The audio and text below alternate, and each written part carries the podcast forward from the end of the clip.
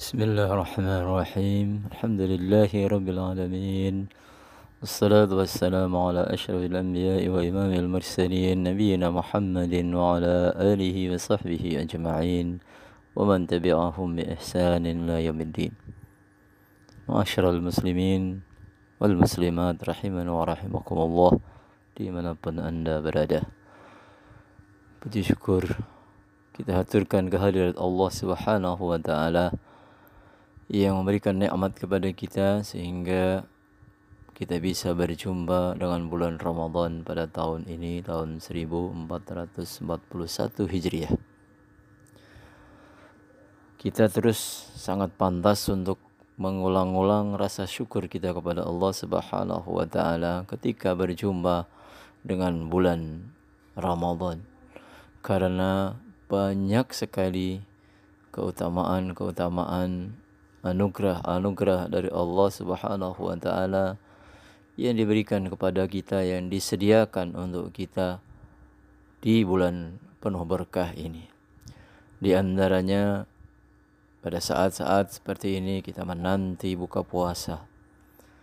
Di sana ada sebuah hadis Rasulullah sallallahu alaihi wasallam mengatakan sebagaimana diriwayatkan dari sahabat Abu Umamah radhiyallahu taala anhu.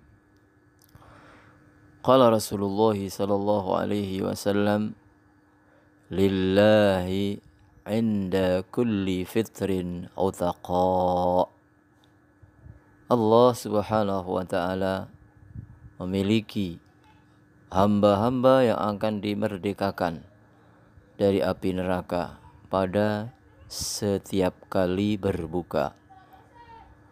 Hadis ini diriwayatkan oleh Imam Ahmad rahimallahu taala, Tabrani dan juga Imam Al-Baihaqi rahimahumullahu taala dan sanadnya dikatakan hasanun sahih oleh Syekh Muhammad Nasiruddin Al-Albani rahimahullahu taala sebagaimana bisa dilihat pada kitab Sahih At-Targhib At-Tarhib. Oleh karena itu, ma'asyiral muslimin rahimani wa rahimakumullah di mana pun anda berada. Manfaatkanlah saat-saat berbuka puasa. Di samping kita berbahagia, senang menyantap hidangan buka puasa, juga di situ ada suatu kemenangan yang lebih tinggi, lebih besar, yakni akan adanya orang-orang yang dibebaskan, dimerdekakan, diberi jaminan kebebasan oleh Allah Subhanahu wa taala dari api neraka.